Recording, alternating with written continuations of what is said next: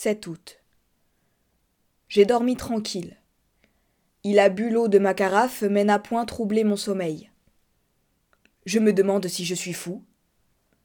En me promenant tantôt au grand soleil, le long de la rivière, des doutes me sont venus sur ma raison. Non point des doutes vagues comme j'en avais jusqu'ici, mais des doutes précis, absolus. J'ai vu des fous. J'en ai connu qui restaient intelligents, lucides, clairvoyants même sur toutes les choses de la vie. Sauf sur un point. Ils parlaient de tout avec clarté, avec souplesse, avec profondeur.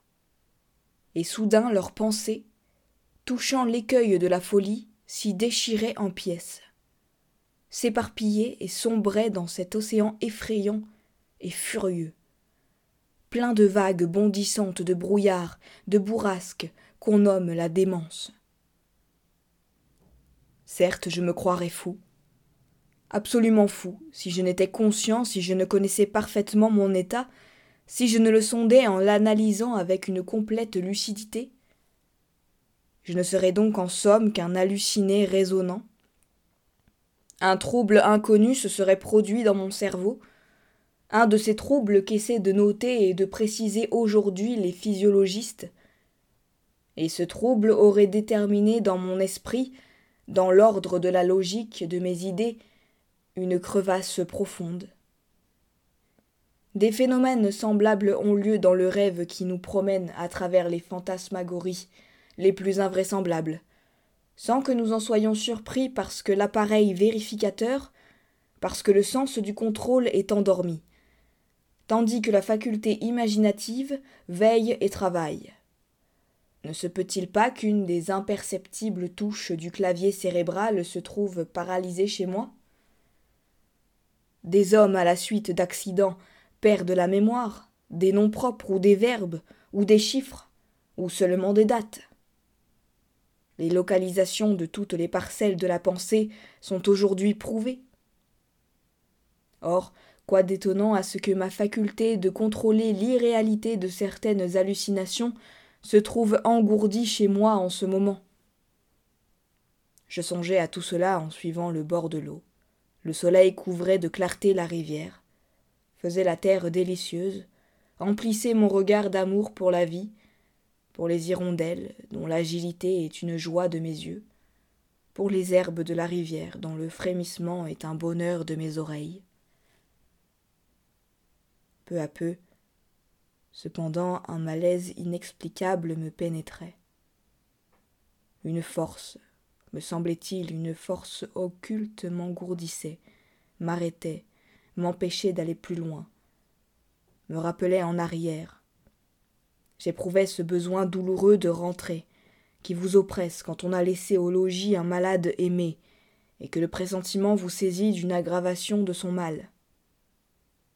Donc je revins malgré moi, sûr que j'allais trouver dans ma maison une mauvaise nouvelle, une lettre ou une dépêche. Il n'y avait rien, et je demeurais plus surpris et plus inquiet que si j'avais eu de nouveau quelque vision fantastique. 8 août. J'ai passé hier une affreuse soirée. Il ne se manifeste plus, mais je le sens près de moi. M'épiant, me regardant, me pénétrant, me dominant, et plus redoutable en se cachant ainsi que s'il signalait par des phénomènes surnaturels sa présence invisible et constante. J'ai dormi pourtant. 9 août. Rien, mais j'ai peur. 10 août. Rien. Qu'arrivera-t-il demain? 11 août. Toujours rien, je ne puis plus rester chez moi avec cette crainte et cette pensée entrée en mon âme. Je vais partir. 12 août, 10 heures du soir. Tout le jour j'ai voulu m'en aller. Je n'ai pas pu. J'ai voulu accomplir cet acte de liberté si facile, si simple. Sortir, monter dans ma voiture pour gagner Rouen. Je n'ai pas pu.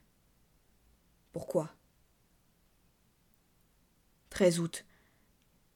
Quand on est atteint par certaines maladies, tous les ressorts de l'être physique semblent brisés, toutes les énergies anéanties, tous les muscles relâchés, les os devenus mous comme la chair et la chair liquide comme de l'eau. J'éprouve cela dans mon être moral, d'une façon étrange et désolante. Je n'ai plus aucune force, aucun courage, aucune domination sur moi, aucun pouvoir même de mettre en mouvement ma volonté. Je ne peux plus vouloir, mais quelqu'un veut pour moi, et j'obéis. 14 août. Je suis perdu. Quelqu'un possède mon âme et la gouverne. Quelqu'un ordonne tous mes actes, tous mes mouvements, toutes mes pensées. Je ne suis plus rien en moi, rien qu'un spectateur, esclave et terrifié de toutes les choses que j'accomplis. Je désire sortir, je ne peux pas. Il ne veut pas. Et je reste éperdu, tremblant dans le fauteuil où il me tient assis. Je désire seulement me lever, me soulever afin de me croire maître de moi. Je ne peux pas.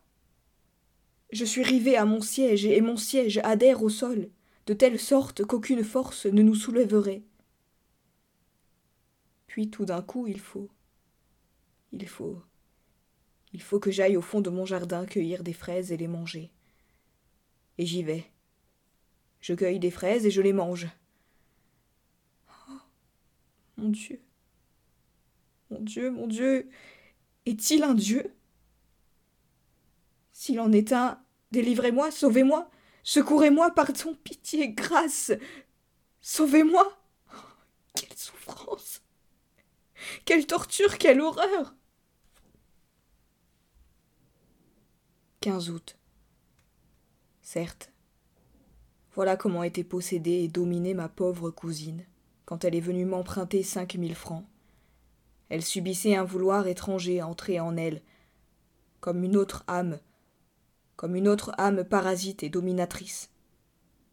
Est-ce que le monde va finir? Mais celui qui me gouverne, quel est-il? Cet invisible, cet inconnaissable, ce rôdeur d'une race surnaturelle? Donc les invisibles existent? Alors, comment depuis l'origine du monde ne se sont-ils pas encore manifestés, d'une façon précise comme ils le font pour moi? Je n'ai jamais rien lu qui ressemble à ce qui s'est passé dans ma demeure. Ah, si je pouvais la quitter, si je pouvais m'en aller, fuir et ne pas revenir je serais sauvé. Mais je peux pas. 16 août. J'ai pu m'échapper aujourd'hui pendant deux heures, comme un prisonnier qui trouve ouverte par hasard la porte de son cachot. J'ai senti que j'étais libre tout à coup, et qu'il était loin. J'ai ordonné d'atteler bien vite, et j'ai gagné Rouen. Oh, quelle joie de pouvoir dire à un homme qui obéit Allez, à Rouen. Je me suis fait arrêter devant la bibliothèque et j'ai prié qu'on me prêtât le grand traité du docteur Hermann Erestos sur les habitants inconnus du monde antique et moderne. Puis, au moment de remonter dans mon coupé, j'ai voulu dire à la gare, et j'ai crié. Je n'ai pas dit. J'ai crié d'une voix si forte que les passants se sont retournés à la maison. Et je suis tombé affolé d'angoisse sur le coussin de ma voiture.